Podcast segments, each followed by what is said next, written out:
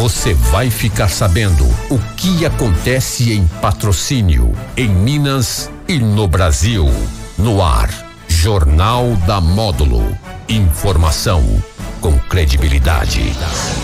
Oferecimento Andap Autopeças, Unicef, Ações Saborosa e Sicredi, a primeira instituição financeira cooperativa do Brasil.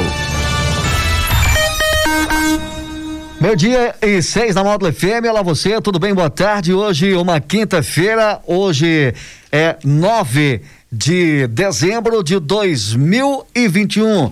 Iniciando aqui o JM, dentro do JM, do Jornal da Módulo FM, o Módulo Saúde. Nessa edição, eu estou trazendo aqui pela primeira vez, aqui na Módulo FM, no Módulo Saúde, o nutri, é, nutricionista, né? É o Diogo Pinheiro, que é, é nutrição esportiva funcional. Diogo, seja bem-vindo aqui à Módulo FM, pela primeira vez participando conosco aqui no Módulo Saúde desta quinta-feira. Que satisfação em recebê-lo aqui hoje. Boa tarde, Jane, Daniel. Boa tarde a todos os nossos ouvintes. Prazer estar aqui e espero poder ser útil a, a todos os ouvintes aí do Módulo Saúde, Jane. Vamos falar dessa questão da dieta, da alimentação, né? Junto ao rendimento esportivo ao esporte de rendimento. Né? Como é que deve ser uma preparação? Vamos, vamos dar um exemplo, né? O Gabriel, né? Nosso é, atleta aqui de patrocínio, né? Como é que é uma alimentação desse atleta que vai, que disputa várias competições ao longo do ano? Bom, Jânio, o Gabriel é um atleta novo, né? Tá com seus 20 anos de idade. Inclusive tá, tá lá nos Estados Unidos essa semana para o Campeonato Mundial. E, e ele tem um, um, nível de treino muito acima da média, vamos dizer. Né? Ele tem aí seus 25, 27 treinos por semana e isso demanda muita energia. Então, um atleta igual ele, nós temos que pensar numa dieta hipercalórica, né, com muita energia, tanto vindo do, dos carboidratos quanto da, das gorduras. Claro que pensando nos grupos de carboidratos saudáveis e gorduras saudáveis, né? Não é qualquer tipo desses nutrientes. E hiperproteica, né, que é a proteína é o nutriente responsável por recuperar a nossa, os nossos, a nossa estrutura de um modo geral. No caso dele, a gente foca mais na, na musculatura né, e nas articulações. Então, sempre muito hipercalórica, hiperproteica, atingindo 5, 6 mil calorias dia, muitas vezes. Né, dependendo do dia da semana, ele tem até quatro treinos, cinco treinos. Então, a gente precisa focar muito nessa recuperação dele para não deixar ele perder o rendimento. E associado a isso também a hidratação, porque a água é a base de tudo, né? Então, é, como ele tem esse nível de treino mais alto, ele sua muito também e aí a gente precisa sempre repor essa, essa quantidade de água aí para ele. Importante essa questão do carboidrato.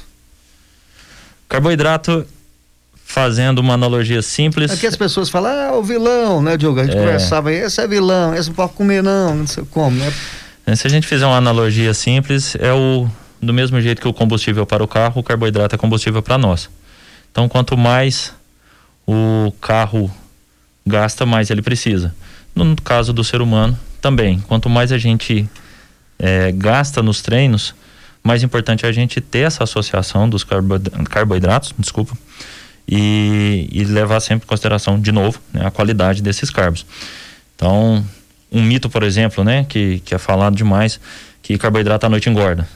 Tá, e se a gente levar em consideração que a pessoa treina das 20 às 21 horas, ela vai chegar em casa, toma um banho, daqui a pouco ela vai deitar para dormir. A recuperação muscular dela se dá ao longo das 24 horas do dia, porém é mais intenso durante o sono. Como que eu não vou colocar carboidrato para essa pessoa? Sendo que ela acabou de sair do treino, ela está cansada, a musculatura dela está estressada e a gente precisa recuperar. Então nós temos que ter esse carboidrato antes mesmo do sono. E muita gente tem cortado isso, né? Faz um treino ali às 18, às 19, às vezes chega em casa, toma um banho, come alguma coisa que não tenha uma base de carboidrato. Ou ainda, inicia o dia sem uma boa base de carboidrato também associada às proteínas, e isso faz com que a, a proteína não consiga recuperar a musculatura conforme o esperado. A gente falou no atleta, né? Mas vale também para quem é amador, mas pratica exercícios intensos. Vale, sem dúvida alguma. Mesmo para aquela pessoa que está saindo do sedentarismo e está iniciando os seus treinos, é, talvez um pequeno esforço para ela já é uma intensidade considerável. Né? Então a gente não precisa pensar necessariamente naquela pessoa que vai fazer um treino de corrida e vai fazer uma meia maratona, que são 21 quilômetros, ou uma maratona de 42. Talvez 3 quilômetros para essa pessoa já, se, já seja intenso.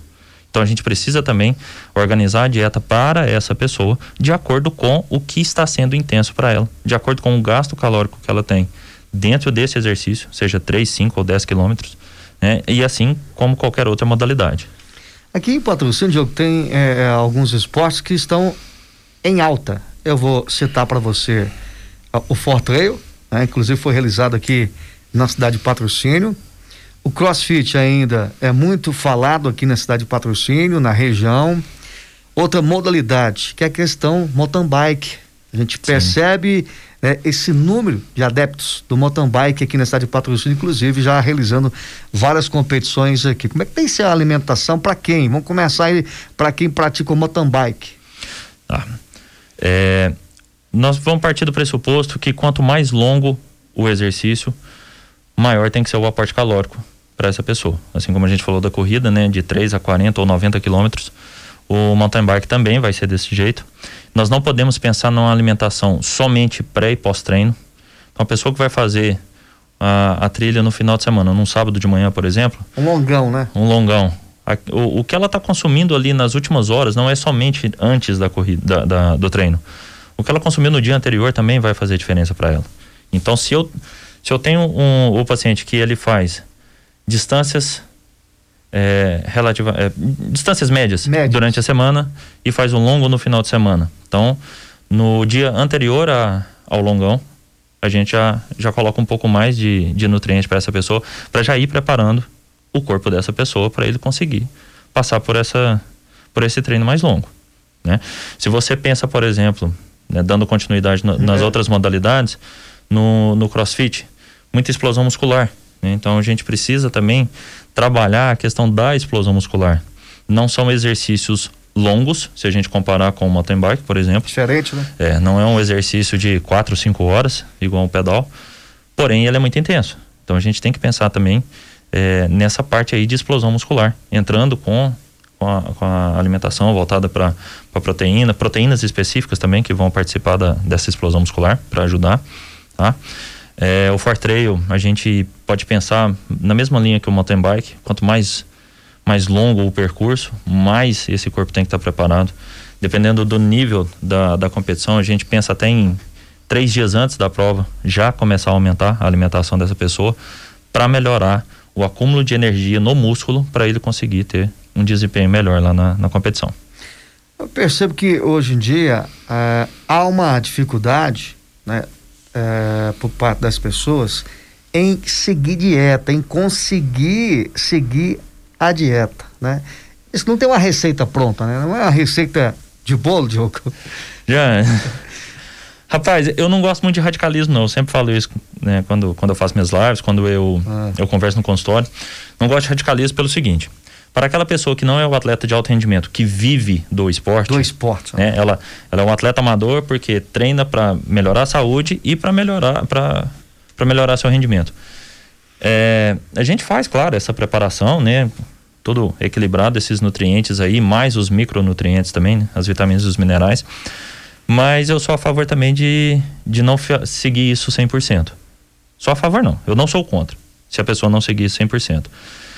Porque a gente tem um lado social, tem um lado emocional, é, tem o lado hormonal, muitas vezes, que pode estar tendo alguma descompensação no organismo, e isso aí pode fazer com que essa pessoa altere um pouco a dieta mesmo, pela rotina. Hum.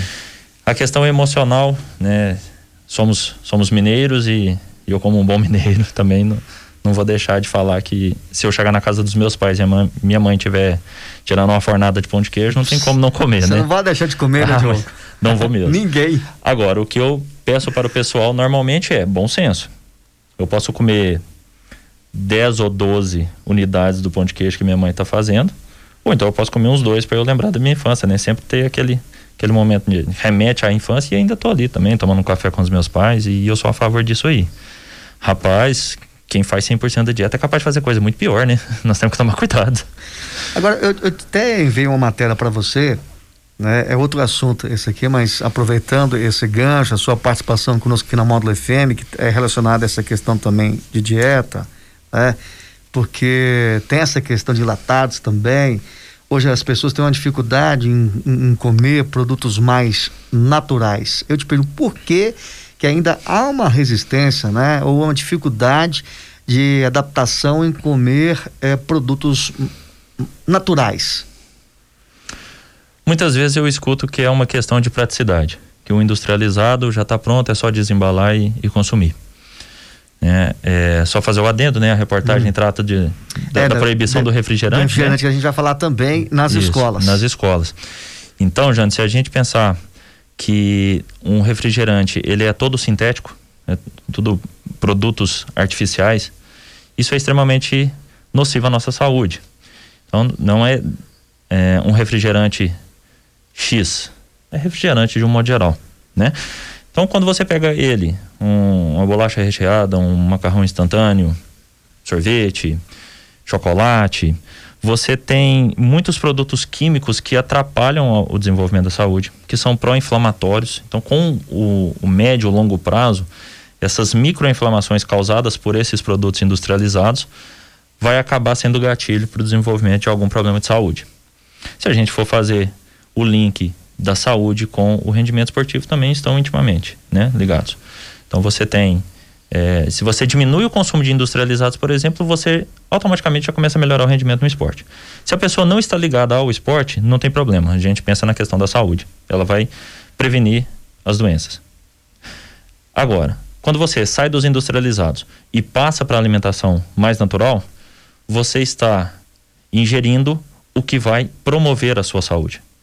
Então, se eu tenho, mesmo que muitas vezes a gente veja na, na, nas redes sociais, aquele comparativo de um copo de refrigerante zero tem zero caloria e um copo de, de suco de laranja natural tem 150 calorias, por exemplo, dependendo do copo. Não é somente a caloria, mas sim a qualidade disso que está sendo consumido. Então você tem vitaminas, você tem é, fibras, você tem água ali naquela fruta, tudo isso é benéfico e no refrigerante você só vai ter esses pró-inflamatórios. Então a dificuldade se fala que é, é, é, é, que eu tinha referido, né, sobre a praticidade dos industrializados, o natural também é prático. Se a pessoa só abre o pacotinho de bolacha para poder comer, a fruta, uma banana, por exemplo, é só descascar. Agora, se ela estiver achando que até para descascar a banana tá difícil, maçã em pera não precisa nem descascar, tá mais fácil ainda. mais fácil. Agora, a gente ainda está vivenciando essa questão, Diogo, da pandemia, né? Eu conversei com vários é, nutricionistas. Essa demanda da procura, não só para quem, a gente falou aqui, para quem é, é, pratica esporte de alto rendimento, para quem é atleta, mas para quem quer manter uma saúde esta questão da pandemia do Covid, a procura ainda está boa por parte das pessoas em procurar mesmo é, ter uma saúde, porque a pessoa alimentando bem ajuda nessa questão também do Covid. Sem dúvida, porque nós vamos reforçar a imunidade, né? Que, que acaba sendo uma consequência disso que a gente falou sobre industrializados e, e naturais. E você tendo um reforço imunológico, mesmo que você venha a ter alguma patologia, não vamos falar só de Covid, é. de um modo geral, né, Jânio? É, se você acaba tendo o problema de saúde, pelo menos vão ser sintomas mais, mais leves, né, mais brandos.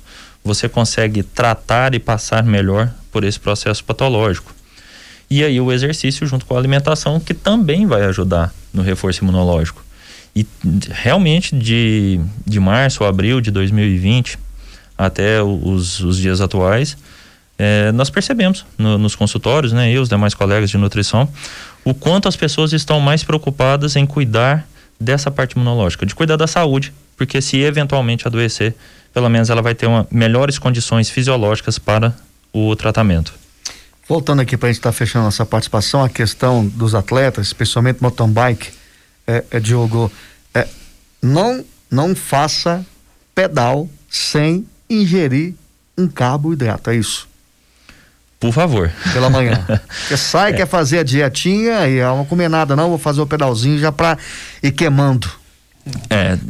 Esse queimando aí vai acontecer mesmo se tiver o consumo de carboidrato, é. né? E, e a gente pensa também que se, se eu tenho, às vezes, até na noite anterior ao uhum. dia do, do longo, do pedal mais longo, a gente pode até fazer uma, uma refeição à base de um pouco mais de carboidrato, uma macarronada, por exemplo para poder melhorar o estoque de, de energia no músculo, né, o glicogênio muscular. A refeição no o café da manhã, no dia do pedal também vai ser bem-vindo com relação a isso aí. E a pessoa pode ficar tranquila. Ela fazendo pedal de 50, 60 ou 80 quilômetros, 100 quilômetros, é, mesmo que ela tenha consumido um carboidrato de qualidade no café da manhã, ela ainda vai gastar gordura também, cara. Porque é desgastante, hein? Ficar três horas, quatro horas pedalando, não é um processo tão simples assim, né, para o nosso organismo. Muito bem, Diogo, obrigado pela participação aqui conosco nesta quinta-feira aqui na Rádio Módulo FM. Jânio, muito obrigado. Sempre que, que for necessário, estou à disposição para poder vir e orientar um pouco mais os ouvintes da Módulo. Um abraço. Ah, só, só, um recadinho, é, a gente conversava aí, a questão da água. O quão ela é importante para o corpo. Rapaz, estava passando em branco. Que é. bom que você lembrou. Obrigado. É, a hidratação, a gente aprende rápido lá na escola que em torno de 70% do nosso corpo é água. E nós temos que levar isso à risca, porque pelo, só o cérebro mais de 90% é água. Então, até mesmo para eu raciocinar, não é só pelo, pelo funcionamento físico, mas em geral eu preciso de água. Então, fica a dica para a população: é, pelo menos 35 ml de água para cada quilo de peso corporal. Então, a pessoa vai pegar a calculadora, vai colocar o peso dela, multiplicar por 35 e ali vai dar um número que é a quantidade de ml que ela precisa tomar no dia. Um exemplo, então, uma pessoa de 80 quilos vezes 35, 2 litros e 800 de água no dia. Por porque lá na calculadora vai bater 2.800, né? Então, 2 litros e 800 de água é o indicado, né? Claro que tem gente que toma 400 ml no dia. Se sair de 400 para 2 litros e 800 no outro dia, provavelmente ela vai ter mal-estar. Então, isso aí é de maneira progressiva. À medida que a pessoa for se adaptando, vendo que não está tendo nenhum desconforto, que não está tendo náusea, alguma ânsia de vômito, aí sim ela vai aumentar esse, esse consumo até partir dos 35 ml por quilo de peso.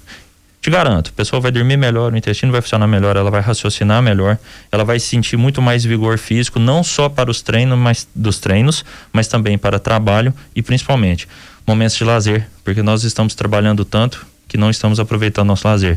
E a gente tem que ter energia para isso também. Muito bem, obrigado pela participação conosco aqui. Valeu, Jane, obrigado, um abraço. Muito bem, recebi aqui na Módulo FM, no de saúde, Diogo Opero, nutrição esportiva funcional. Para você que perdeu essa entrevista, ela está lá no Facebook da Rádio Módulo FM e também no nosso YouTube. Desejo a vocês uma ótima tarde, bom almoço, a gente volta na próxima quinta-feira que vem. Tchau, tchau. Você está ouvindo Jornal da Módulo. Informação com credibilidade.